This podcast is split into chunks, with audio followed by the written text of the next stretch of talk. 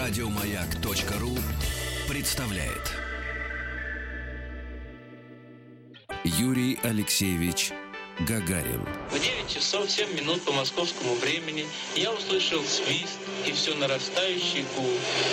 Почувствовал, как гигантский космический корабль задрожал всем своим корпусом и медленно, очень медленно оторвался от стартового 55-летию первого полета человека в космос. Друзья мои, несмотря на то, что 12 апреля э, этого 2016 года уже позади, и сегодня вот э, утром э, следующий шаг большой, да, сделан в нашей российской хотел сказать советской, но мы же правоприемники, правильно, и юридически, и по жизни а, той страны. Действительно, новый шаг в освоении космоса, потому что сегодня, если вы еще не включали новости, а, успешно стартовала ракета. Владимир Владимирович сказал, надо, пора. Она полетела. полетела. Да, и э, се- мы продолжаем наш проект совместно с нашими друзьями из э, корпорации Роскосмос, э, благодаря которым э, отправились э, чуть меньше, наверное, месяца назад, да, в большое путешествие на Байконур. И эти действительно воспоминания, ощущения, они периодически к нам возвращаются, наверное, ко всем ребятам, которые с нами были в этой большой трудной дороге длиной 2600 километров от Москвы. Мы проехали на автомобилях этот путь, чтобы, наверное, лучше почувствовать и понять страну. И теперь уже страны, потому что мы приехали в Казахстан, в конце концов, в Казахскую республику, да. И сегодня мы продолжаем наши разговоры о космической отрасли, э, продолжаем, ну, с наших дилетантских позиций, но тем не менее разбираться э, в этой истории. И э, сегодня у нас в гостях я очень рад приветствовать Сергея Васильевича Авдеева. Сергей Васильевич, доброе утро. Доброе утро. А, Сергей Васильевич, летчик-космонавт Российской Федерации и герой России, кавалер ордена почетного легиона Франции и заместитель начальника отделения Центра системного проектирования Центрального научно-исследовательского института машиностроения. Но мы часто слышим, когда говорим о космосе, такой термин, как среднее э, машиностроение вот из- в советское время, да. Ну и сегодня мы продолжим разговоры и о пилотируемых э, полетах, и, и о космических челноках, э, которые, ну, ну, как нам объяснили, что это муляж, который мы видели э, на Байконуре рядом с э, музеем, э, да, с, рядом с домиками э, Гагарина и и Королёва. Королёва, да. Ну вот, хотя не верится, что такая махина огромная может быть муляжом. Такое ощущение, что она вот сейчас э, при, прикрепит ее к энергии, и она все равно полетит. Вот. Сергей Васильевич, а мы много вот о чем говорили, да, в наших а, сказать, вот в программах, и много, несколько месяцев уже у нас идет этот проект. М, насколько был труден переход от вот просто полета по факту, да, просто облетели Землю, да, совершили... Вернулись. Да, вернулись. И вот длительные полеты. Вот это вот история. Насколько сложно? Потому что мы, мы понимаем, что нет, есть невесомость, да, а, по-другому работает сердечная система, да, нагрузка на мышцы по-другому абсолютно. А потом э, в музее вот, космоса, да, на Байконуре мы видели, что наши на станции проводили эксперименты у каких-нибудь там э, этих э, улиток, глаз отрастает в невесомости. Представляете? Глаз. Ему ее чик, а он отращивает зараза. Еще раз. А на. Земле не растет. Но это говорит о том, что все по-другому, да. И вот были ли предварительные какие-то пр- прогн- прогнозы, расчеты, или это был в чистом виде вот научный эксперимент, э, результат которого никто не мог предугадать? Ну, все эксперименты и все, что вы говорите, оно готовится задолго до того. Вот, да, 55 лет тому назад совершился первый полет человека, но 70 лет тому назад был создан институт, который как раз и готовил э, эту э, технику и в содружестве с другими институтами, не только ЦНИМАШ. 70 лет этот ЦНИМАШ был создан тому назад – а, готовился именно пилотируемый э, человеческий полет. Постепенно приходили э, к э, решению, собственно говоря, запустить человека. Да, улетел спутник. Понятно было, что за техника для этого нужна. Как э, ведет себя эта техника на этой орбите. Потом полетели животные. Только после этого было принято решение, что давайте пошлем человека. И все равно вопрос оставался. Вопрос э, оставался. И главный вопрос был таким, что именно человек там переживет, какие ощущения, какие изменения у него будут, и вообще, возможно ли это. И только как вот э, сегодняшний старт с э, э, космодрома Восточный, э, факт свершения отвечает на этот вопрос. Да, многие расчеты, многие прикидки, предварительные соображения, но вот есть. Да, это возможно. После этого следующий вопрос. Хорошо, полтора часа. А дольше можно или нет? Сутки.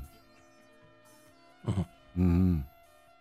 А если несколько человек, что, какие между ними э, Разница. Да, взаимоотношения. Месяц.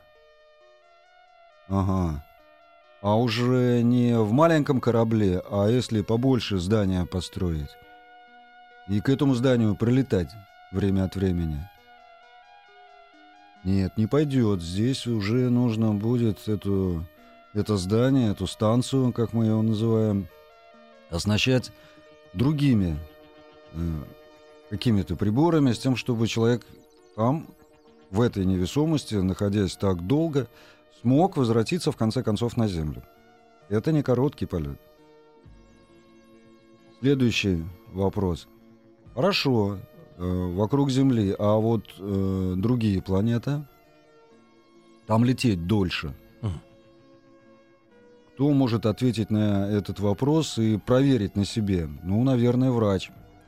Появились другие специальности. Не только летчики военные. Не да? только летчики военные, с развитием техники по- появились и инженеры, но и в первую очередь врачи. После того, когда э, стала усложняться вот вся техника, которая там летает, и разнообразие различных исследований, интересующих человечество, появились и космонавты-исследователи. Мгм. Это уже другая специализация. В конце концов, мы э, добрались до э, той станции, на которой сейчас летает уже 6 человек одновременно. Называется Международная космическая станция. Летает на ней непрерывно 6 человек. Регулярная вахта полгода. И э, годовые полеты тоже продолжаются. Интересуют они, ну вот сейчас вернулся около месяца тому назад экипаж из э, двух человек. Один американец, Скотт Келли, наш э, э, Миша Корниенко. Вот, до этого были годовые полеты тоже. Вот у меня годовой полет, год, две недели. Врач Валерий Поляков, год и два месяца. И самый первый годовой полет, два наших э, космонавта, Муса Манаров, Володя Титов. Вот они провели Мгм. самый первый полет годовой. Вот э, такой вот путь за 70 лет, начиная от э, работы института, 55 лет уже от практики, и вот до сегодняшних дней. Мгм. Друзья мои, я напомню, что Сергей Васильевич Авдеев, летчик-космонавт Российской Федерации, герой России, у нас сегодня а, в гостях в нашем а, специальном проекте а, «Поехали», да, и «Космос наш». И спасибо большое Роскосмосу за на, партнерство настоящее, такое дружеское. Сергей Васильевич, а вот а, понятно, там, э, как бы, действительно, полтора часа, наверное, можно продержаться там, ну, как-нибудь там можно, хотя нам рассказывали... На силе воли. Хотя нам рассказывали, что нештатные этой ситуации, они, в принципе, всегда сопровождают. Вот то, что э, старт перенесли, да, сработала автоматика, все такие журналисты в шоке, но на самом деле лучше, чтобы она сработала до старта, На чем это что-то чем что-то навернется, э, это есть. было бы хуже гораздо. А сейчас все, все замечательно, да? Но, э, Сергей Васильевич, э, рассказывали, что, например, Юрий Алексеевич, да, залетел там на 40 километров выше э, расчетной орбиты, всего лишь на какую-то там, на неполную секунду дольше проработали разгонные двигатели, да, и вот он уже там, и, и, и на Земле был шок, э, с- сработают ли тормозные моторы, да, чтобы э, затормозить, э, да, чтобы снизить орбиту и пустить корабль э, на посадку. Потому что если бы на той высоте, на которой корабль э, куда забрался, из-за того, что вот моторы на секунду дольше проработали, он бы там мог две недели оставаться на той высоте. А там уже нет, ладно, еды. Тут мы, как бы, мужчины плотные, понимаем, что тут продержаться как-то можно. Но как без воздуха продержаться, тут уже проблема, да? А вот, Сергей Васильевич, а вот вопросы с радиацией, да? Мы все знаем... Сергей очень волнует просто Да. вопросы радиации. Мы все, ну, очень. ну как волнует? Ну, Мы сейчас пережили вот 30-ю годовщину Чернобыля, да? Это понятно, Да. что это не шуточная вещь, и понятно, что Чернобыль это результат э, искусственных, так сказать, искусственного вредительства э, экологии там и планете и людям. Но космос, насколько мы понимаем, он пр- пронизан э, радиацией, да? Наверное, иного свойства, чем от бомбы, но все равно. И Землю нашу защищают, соответственно, многочисленные слои, да? Атмосфера. Атмосферы, да, большой Земли. А э, вот там корабль, ну, я видел спускаемый аппарат, наверное, корабль чуть толще, но все равно стенки там, ну, где-то, ну, сантиметров, ну, 15, наверное, все это, все это, вся оболочка, да, 20, может быть, максимум. Сколько-сколько? Ну, мне казалось, что 20 толщина стенки. 20 чего? Э, Ну, вот все эти слои, Сантиметров, да? теплоизоляция, да, там, ну, да, обшивка. Ну вот если брать герметичную оболочку, сколько вот она, как вы считаете? Сам металл, Сам металл, да. ну, ну, сантиметр, наверное. Ну, 3 миллиметра. Как 3 миллиметра? Как «Жигули». Ну, вот. Даже «Жигули» тоньше. Слушайте, как 3 миллиметра? Ну вот, э, отделяя от вакуума, э, вот толщина металла самого, который гермет- э, герметичность обеспечивает, ну, 3 миллиметра. Вот это, Что касается радиации. да. а, 3 миллиметра. э, радиация на той орбите, на которой мы находимся сейчас, это около 300 километров, она больше, но это еще промежуточная такая величина. Да, у нас нет атмосферы там, атмосфера много а, гасит, и э, мы э, уже начинаем ее чувствовать. Второй, как мы говорим, зонтик — это наши радиационные пояса. У нас есть магнитное поле у Земли. И э, на большей высоте, нежели чем мы летаем, то, э, часть радиации там задерживается. Магнитным, уже, магнитным полем. да. Но уже на этой высоте эту радиацию можно просто видеть. Видеть? Да. Как? А, Вы закрываете глаза и немножко адаптируетесь вот э, К темноте. к темноте, да. Мгм.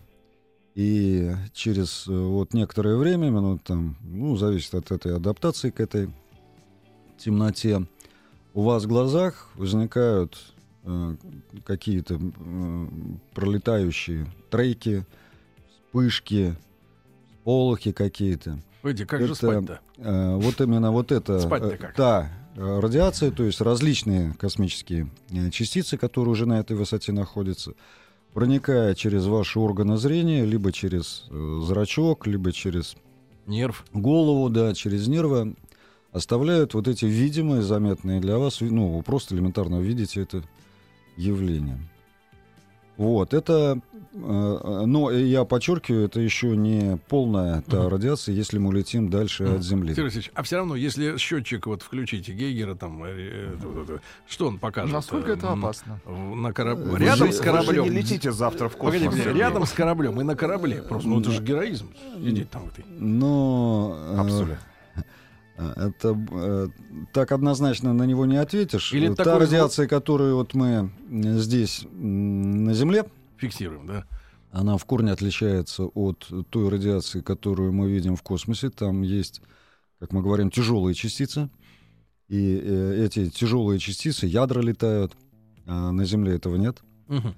А, оно уже э, другой детектор должен быть и другие явления, которые э, следуют за взаимодействием этого излучения вот, ну, Тогда с, с по-другому. веществом, в конце концов. По- по- По-другому спрошу тогда, Да. Сергей Васильевич. Естественно, вы были год и две недели на орбите, да? Да, Отделенный тремя миллиметрами от космоса. да. Ну, плюс там еще теплообшивка. Там Да. еще То есть можно проткнуть, э, не знаю, Не, циркулем. проткнуть нельзя. Три А, миллиметра, ну, Рустам, с- это очень много. Ну, это все-таки металл. Да, да, да. Циркулем не Нет, ну стрелять нельзя из пистолета, это понятно. Это да. Да, так вот, э, э, Сергей Васильевич, вас вы вернулись Естественно, реабилитация, исследование, адаптация. Что вот вам сказали врачи, э, ну вот исследователи э, за, за это время, вот э, в том числе с участием этой радиации, что происходит с организмом?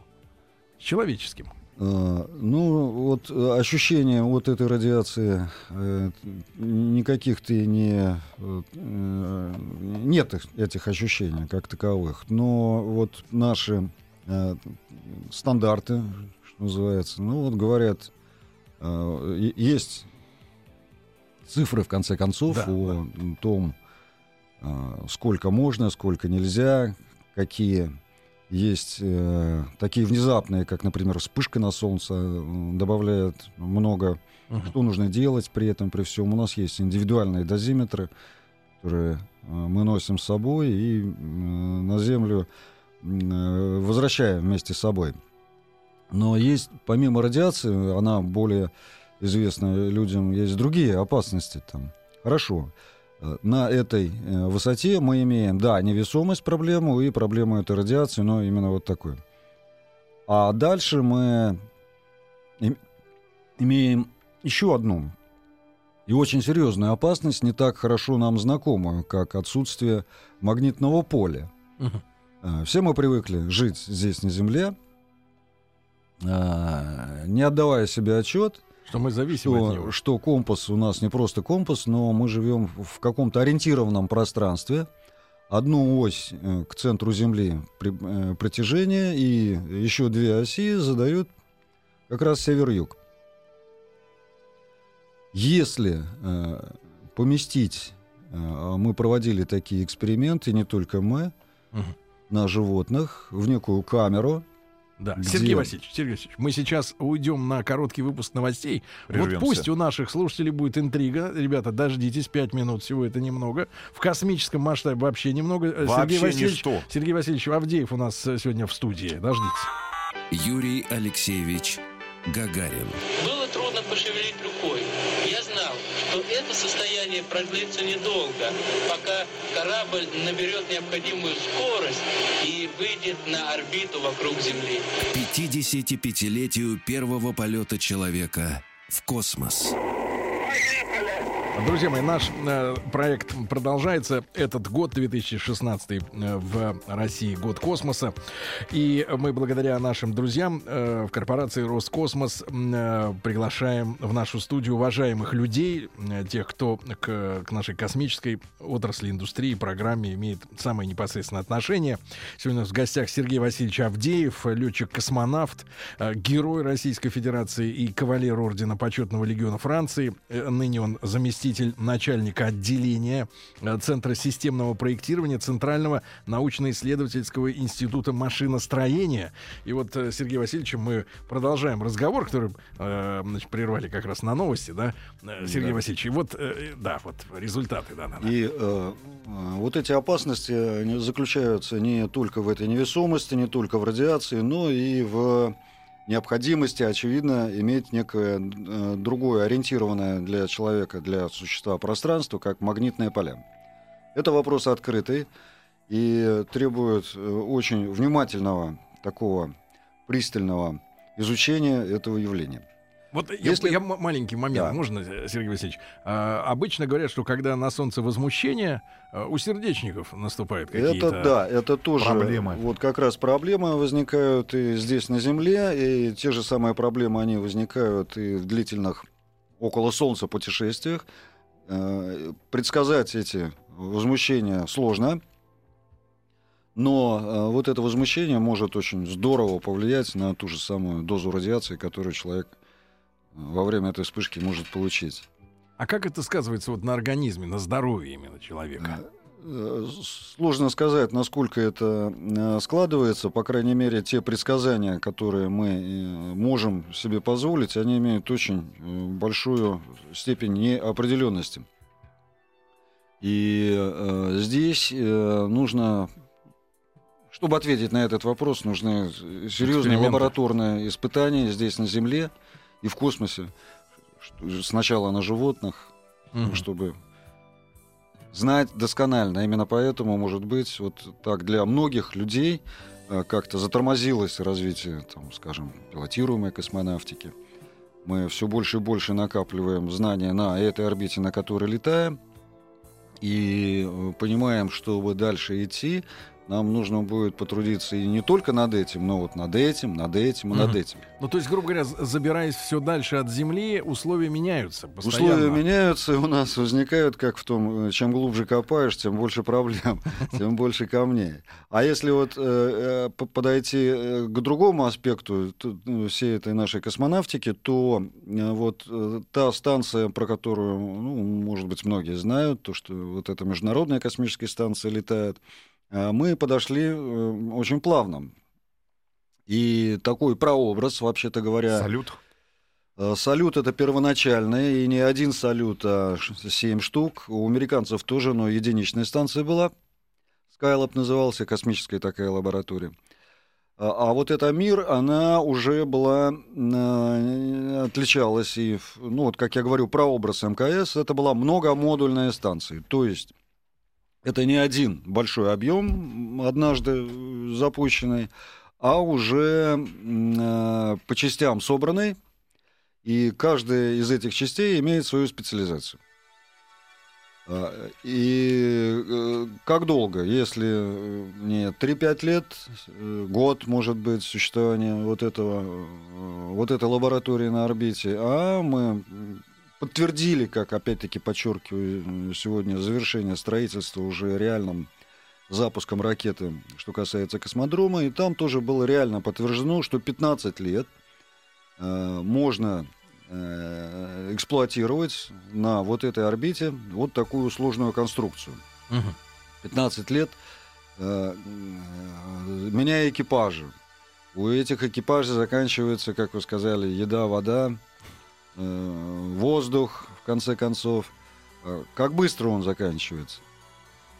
А, Как э, организовывать работу по доставке этих грузов? В каком объеме? Как часто? Что можно, какими способами э, вот этот грузопоток э, э, сократить? Где э, какие системы по экономии той же э, воды, Мгм. воздуха? М, Возобновляемые ресурсы. Ну да. А с помощью такие. космонавтов. Сергей Ну, в Васильевич, конце концов, а, а да. вопрос, вот э, понятно, американцы преуспели э, э, в плане космонавтики в визуализации космических образов, особенно там последние два года, наверное, зашкаливает просто количество фильмов, действительно хорошо сделанных, с Да, отличными молодцы. эффектами, Ну, да, кстати где... говоря, именно этим они поддерживают Да. э, Интерес. в людях да, Да, интерес да. к космосу. Ну, наверное, да, наверное, наверное, отчасти НАСА- пропаганда. НАСА да. в рамках очередного отбора, а, насколько я понимаю, у них там конкурс 15 тысяч человек, на, ну, если я не ошибаюсь, 15 или 20 тысяч человек они отобрали. Ну, объяви конкурс в 62 году, я думаю, что мы бы имели Мы, миллион мы на место. сейчас, мы сейчас находимся в 2016 Да, да, проблема в но- том, что наши кинематографисты не Ну, снимают понятно, но это уже, это уже не к. Сергею, не к Сергею Васильевичу вопрос, хотя Ну, он это мог бы да. быть хо- хорошим консультантом. Так вот, Сергей Васильевич, я к, к чему клоню? Да. А, в американском кино там все зашибись, и, и- и в космосе они, в, в, кине- в кинокосмосе они, значит, там, э, герои номер один во вселенной, это все понятно. Но у них есть такая история вот про марсианина, да? Э, Фильм мне показался, как человек далекому от космоса, э, полным э, всевозможных, э, всевозможного вранья относительно реалий э, инопланетных. Но э, там он занимался разведением, э, значит, э, Картофеля. кар- картофеля. А, п- п- п- вы вот в космосе проводите эксперименты или вот в вашу смену длиной год и две недели, или сейчас а, вообще по выращиванию продуктов питания, да, и употребляемости их в пищу. А Вот. что с ней происходит, с этой пищей, которая И выращена в что космосе? это за пища? Да. И чтобы, опять же, не, тол- не таскать туда-сюда э, на прогрессе. Ну да, Э, это такая мечта, к которой мы э, подходили постепенно. И э, что картошки мы не выращиваем, это точно, но вот работа в этом плане, если вот взять основной, э, какой э, по количеству вообще интерес у разных специалистов к космосу. До сих пор остается это интерес медиков. Мы все больше э, также, собственно говоря, заинтересованы более в каких-то знаниях по отношению к человеку. Медицинских исследований проводится по количеству больше. Следом идут биологи, вот как раз, которые проводят и ранее проводили на салютах различные опыты по выращиванию разных растений. Мгм. Мы в моем полете выращивали, продолжали эти, серию этих экспериментов, э, остановившись на такой культуре, как пшеница. Пшеница. И э, салаты различные. Мгм. И возникал Свежие вопрос, овощи на орбите. Да, свежие овощи на орбите.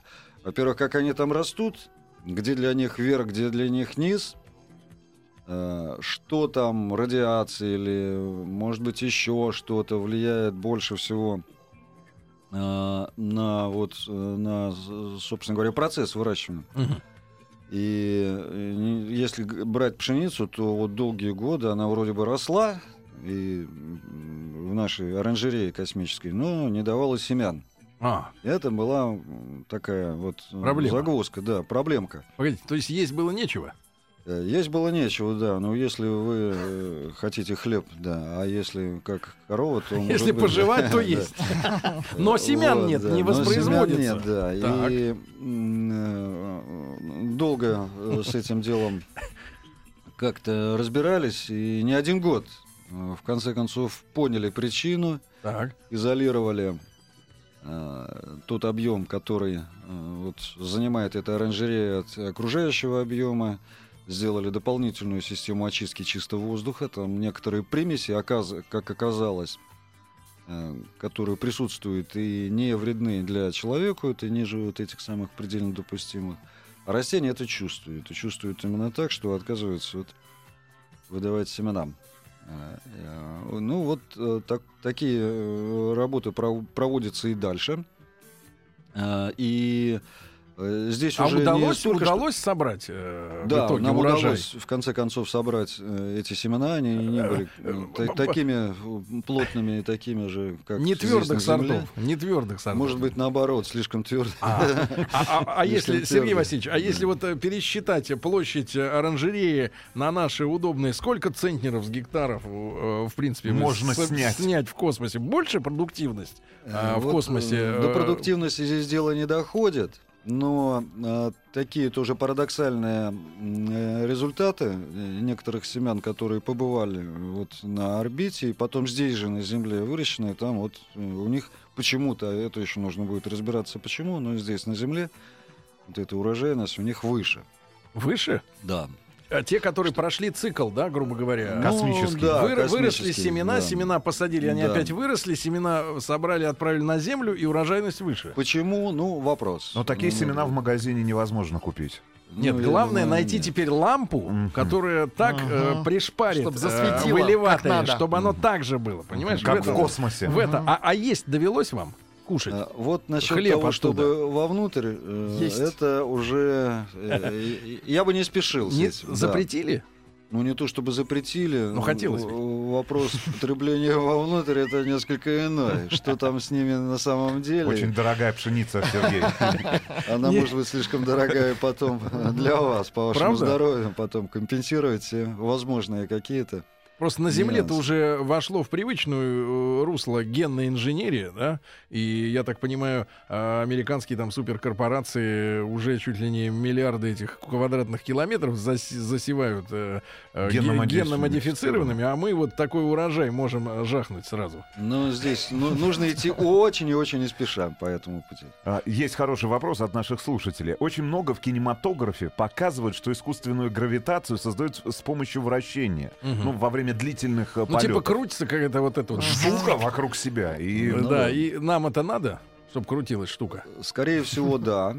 Вот, и э, в третьем у меня полете был такой эксперимент тоже. экспериментик, да, на э, птичках, которые вот так вращались, и для них Классно ну, не, было. не очень чистый был эксперимент, там и центрифуга поломалась, и э, короткий. это Друзья был. мои, результаты эксперимента с птичками совсем скоро. Сергей Васильевич Авдеев у нас сегодня в гостях. Юрий Алексеевич Гагарин.